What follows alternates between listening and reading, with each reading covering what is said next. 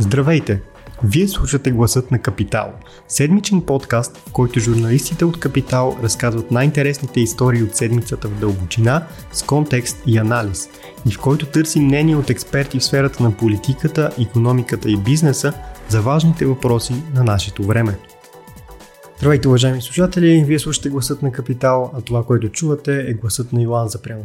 Преди по-малко от час новото мнозинство в парламента отстрани председателя на парламента Никола Минчев. С други думи, записваме това в четвъртък след обед, като въобще не можем да ви гарантираме, че с тази бързина на действията, която се случва в политическия живот, утре по това време или пък през когато и да слушате този подкаст, той ще бъде актуален. Смятам, че това не е проблем на журналистите, това е проблем, за който ще си говорим малко по-късно в подкаста. Общо 125 депутати, някои от които допреди 10 дни гласуваха наред с Минчев, подпечатаха бъдещето му и дадоха заявка, че след него следва и цялото правителство на Кирил Петков. Останалите 20 депутата на има такъв народ, заедно с Възраждане, ГЕРБ и ДПС, сложиха край на нестабилната структура, която управляваше в последните 7 месеца. Проблемът е, че никой не знае какво следва от това. Възраждане искат нови избори, защото от тях очаква да излезе с два пъти повече депутати или може би дори повече. Има такъв народ, говори за пренареждане в същия парламент, защото шансовете на партията да влезе в бъдещ парламент падат. Просто защото вече никой не знае какво точно иска партията и кой въобще я представлява или управлява. ГЕРБ и по-конкретно Бойко Борисов искат избори днес, но не искат утре и искат други ден, но не искат след това. Казвам накратко, ако сте объркани от всички това, не се безпокойте. Всички са. И ако това ви успокоява от разговорите на журналисти на Капитал с депутати, излиза, че и те са объркани и не знаят какво следва. Днес целта на подкаста ще бъде поне до някъде да ви запознаем с възможните сценарии за следващите няколко месеца, а моят гост е главният редактор на Капитал Алексей Лазаров. Привет, Алекс. Привет. Преди да започнем да си говорим и поне да записваме, ти спомена нещо, което а, е доста хубава фраза, че а, представлението няма сценарист. Какво можем въобще да очакваме през следващите месеци? И какви са възможни сценарии, които можем да разгледаме и какво ще се случи с Македония, с плана за възстановяване, който по начинът по който аз го разбирам, без работещ парламент, той няма как да дойдат пари от него. А, какво ще стане с цялостно с управлението? С, а, ще има ли служебно правителство и така нататък? Това са доста сериозни въпроси. Ами, то е един въпрос. Така е, трябва да кажа. Така е. Да започнем с кое? Да започнем с какво смяташ, че ще се случи в едните седмици. Първо, това ли е край на правителството на Кирил Петков? Аз наистина смятам, че в момента няма, няма мелодия, което е един от парадоксите, защото може да го кажем по няколко различни начина. А, въпреки, че част от а, управляващото мнозинство са музиканти, в момента ситуацията няма мелодия. Въпреки, че част от управляващото мнозинство са сценаристи, в момента няма сценарий, по който се развиват нещата. И въпреки, че част от тях се, се занимават с това професионално да размиват хората, ситуацията въобще не, не е смешна. Ако мога да продължа между тази аналогия, в крайна сметка, преди да започнеш да свириш, винаги трябва да си сигурен, че всички инструменти са в една, в една и съща тоналност и че са добре настроени. В този случай не изглежда така по никакъв начин. Не, не, намираме се наистина в ситуация на, поне от политическа гледна точка, хаос и трудността да се каже какво ще се случи идва от там, че наистина няма, няма някакъв сценарий, който се развива. Ситуацията се случва в, наживо от взаимодействията между няколко различни играч. Нали, тя започна с това, че Слави Трифонов оттегли, оттегли подкрепата, но какво ще се случва от тук нататък все още не е 100% сигурно. На пръв поглед изглежда, че правителството ще падне. Това е най-вероятният сценарий.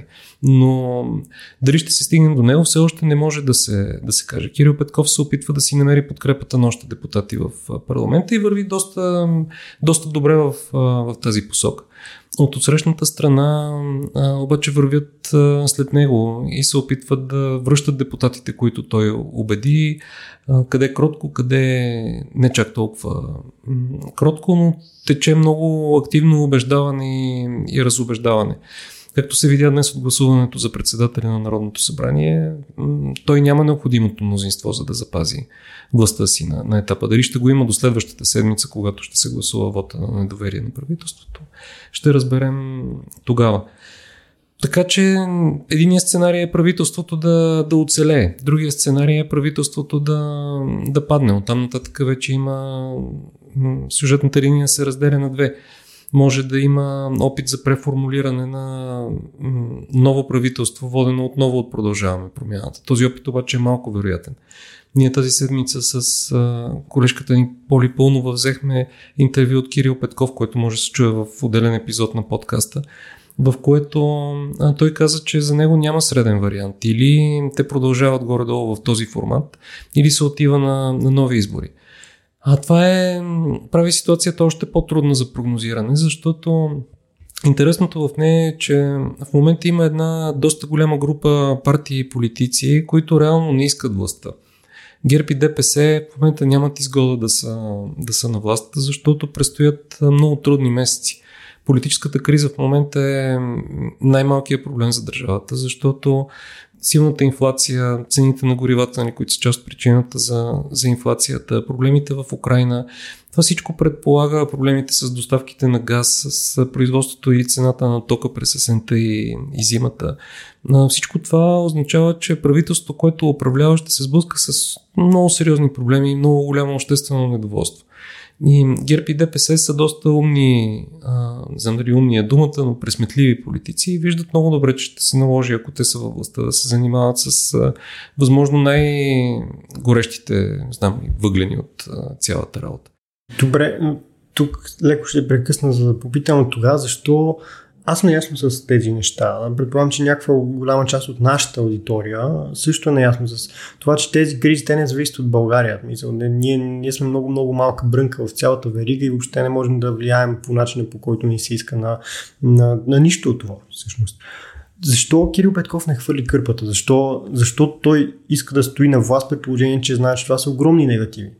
Може би добър въпрос е това. Все пак нали, хората, които отиват, поемат някакви ангажименти, може би имат някаква отговорност и да ги изпълнят. Не знам, не, не, не мога да отговоря от негово име, но според мен има и тече някаква доста важна да го наречем битка в, в държавата, между опит за промяна и, и статуквото. Статуквото с цялата му корупция, с схемите от фирми, с а, скапаните държавни поръчки, с кражбите.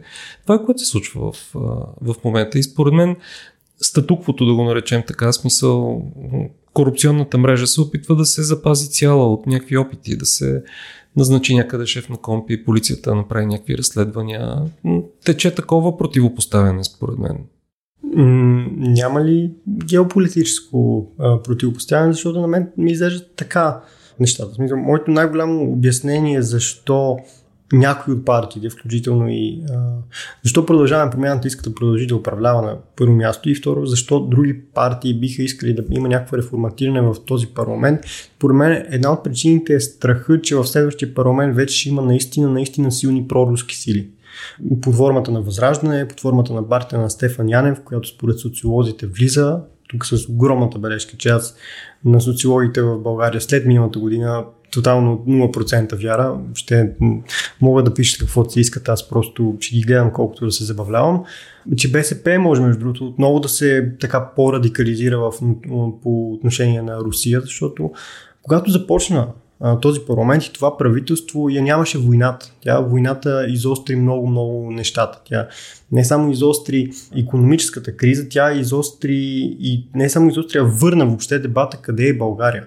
Допреди не много месеци, така ни пък години, въпреки че Бойко Борисов играеше като един такъв а, балансьор между Русия и Европейския съюз, в крайна сметка винаги нещата бяха повече в а, посока Европейския съюз, и самия Европейски съюз също, между другото, си играеше с Русия.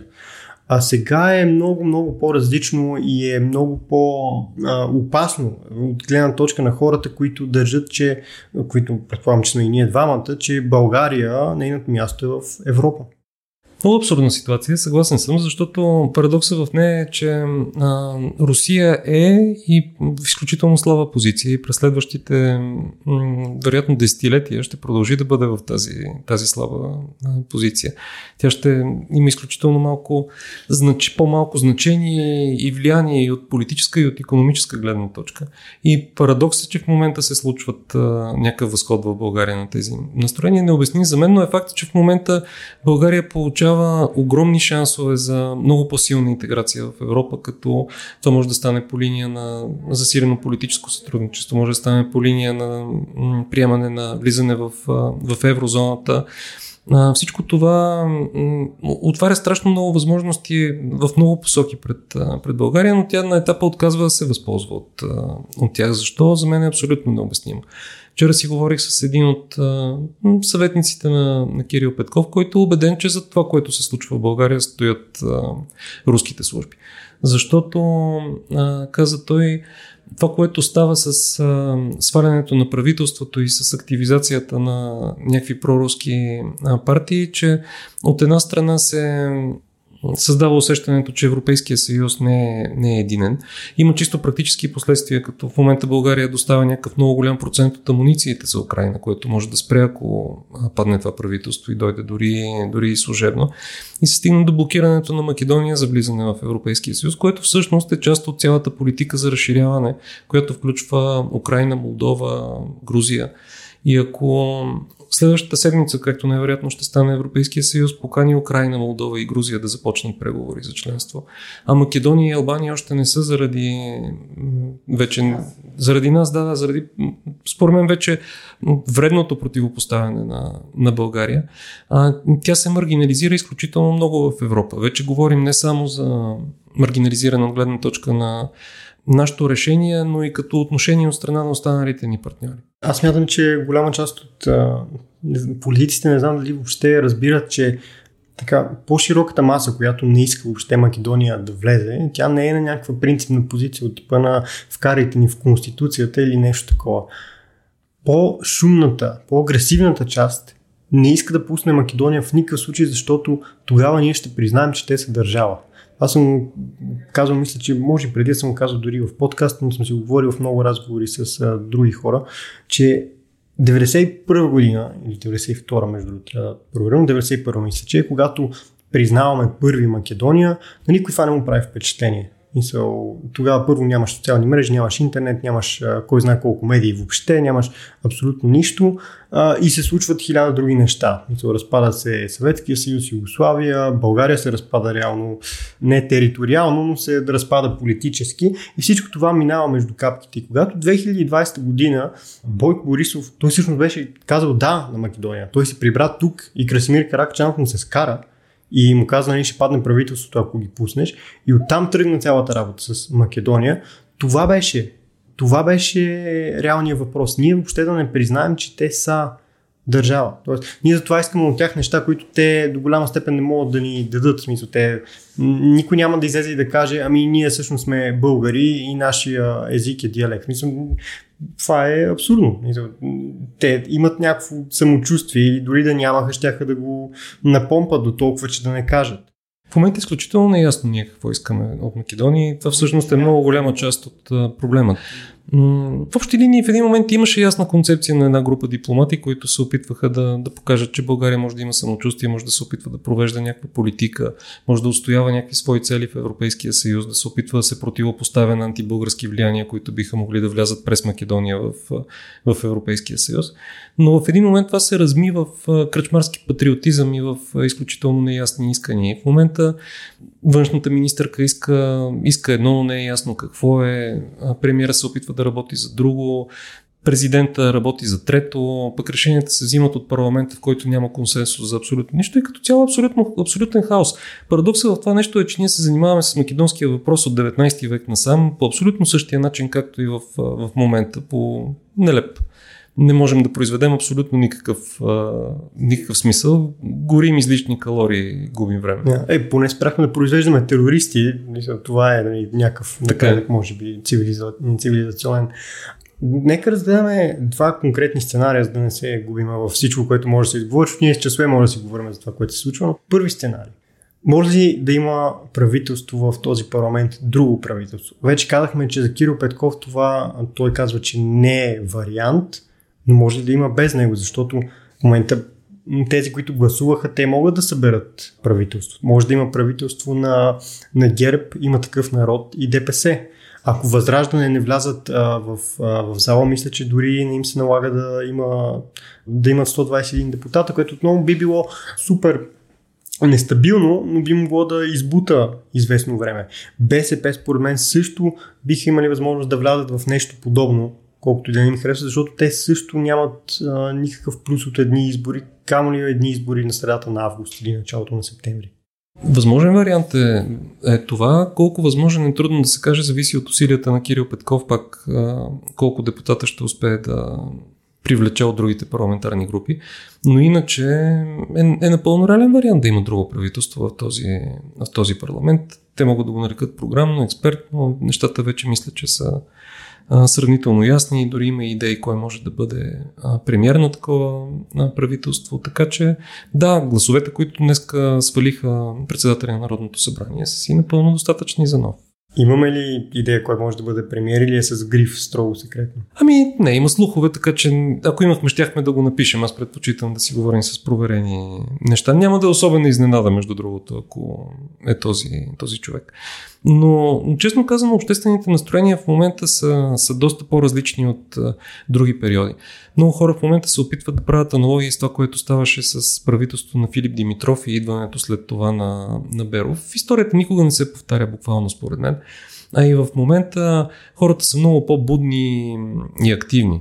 Нали, не, че очаквам масови, масови протести, защото тези хора си научили добре урока, няма да има репликата, предлагам Делян Славчев Пеевски за министър-председател. Който и да било, който и да било да бъде излъчен като кабинет в а, този парламент, без продължаване промяната, ще има а, масови протести. И аз мисля, че Защото точно масовите протести харесва ли им или не на много хора, те зависят от една много конкретна прослойка, която живее в София.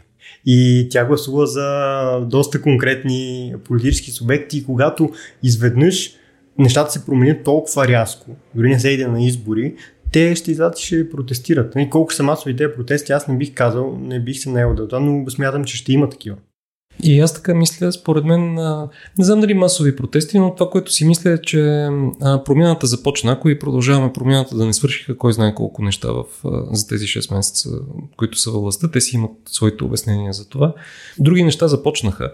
И ако и те да не бяха доведени до край, всъщност това, което се случи е, че е невъзможно връщането на предишното.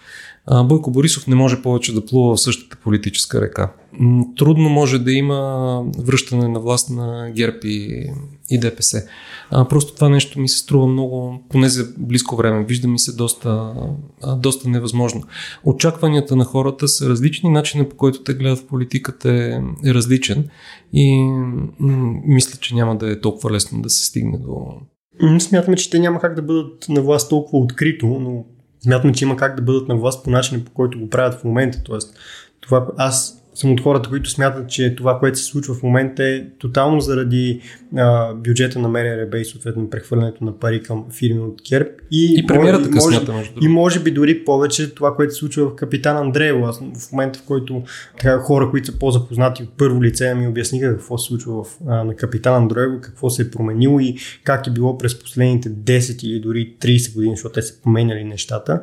Абсолютно съм склонен да приема, че това е един големият най-големият от всички множество фактори, които решават. Истината е, че се събра коалиция от недоволни интереси, които, когато Слави Трифонов, независимо по какви причини, да, може да е заради парите от пътищата, може да е заради нещо друго, включително може да е и заради Македония, сигурен съм, че не е само заради това.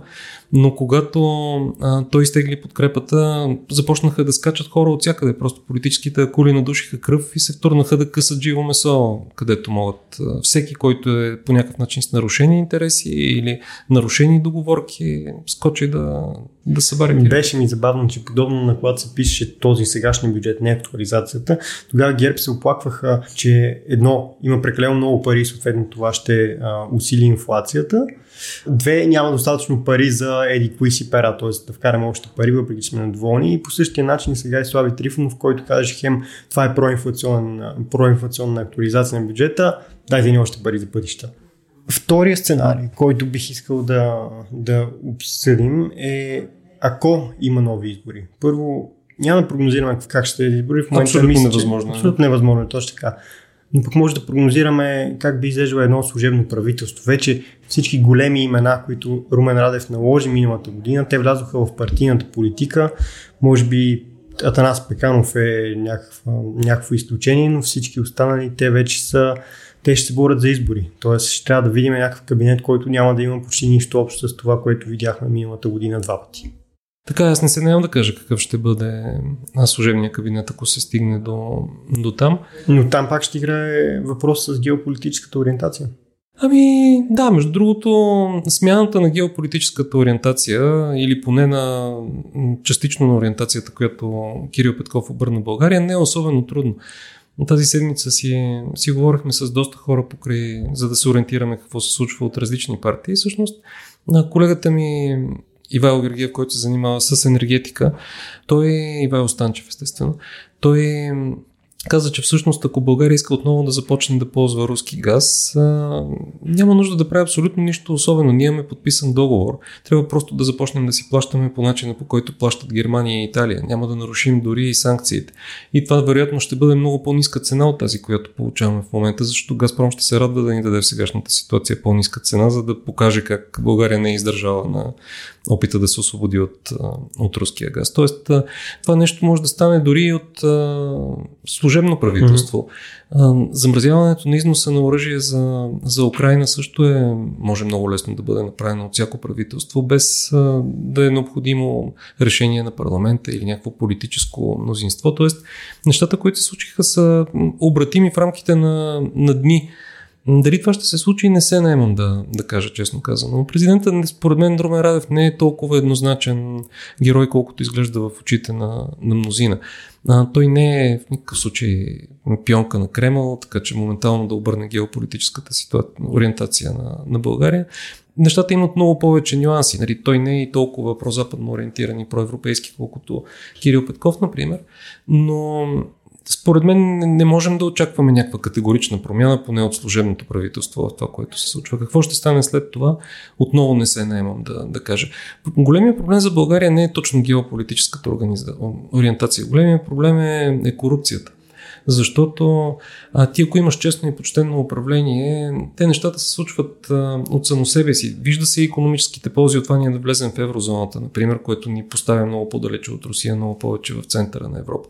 Виждат се включително и не просто моралните, но и економическите ползи от позицията на България по отношение на войната в Украина. Говоря за економически ползи не само от износа на оръжие, но и като сигнали, които се излучват чужбина, които имат отношение към чуждестранни инвестиции и други подобни показатели.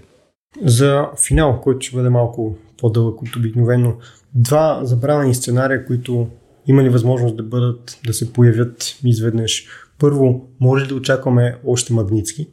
И второ, може да очакваме, че Европейската прокуратура, която даде сигнали около ареста на Бойко Борисов, че всъщност работи действително по множество сигнали от България, може ли тя а, да пусне нещо, което да обърне, може би не този матч, защото на мен този матч малко ми струва вече свирен, но пък в предизборната кампания миналата година а, Магнитски се случи точно по време на предизборна кампания.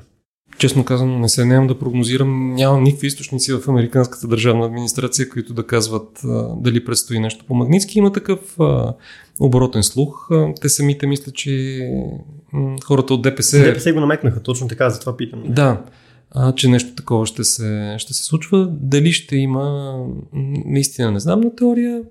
е възможно, но това, честно казано, не виждам да промени нещо. Той има някакво имиджово значение, но вижте какво стана с Певски. прежде споменатия Певски, да. Това нито му навреди на участието в, в политиката, нито реално го извади от ДПС, нещо такова. Той продължава да е активен депутат в, в движението. Е, накара го да ходи на работа. И за наистина финал. Преди малко си говорих с един а, мой близък приятел, собственика на българска история, Марио Мишев. И той е виден фейсбук порец. Аз за сметка на това от, от вече месеци нямам фейсбук и нямам абсолютно никакво желание. Що да издателство, между другото. Да, жив и здрав да ако ни слуша, може да ни слуша.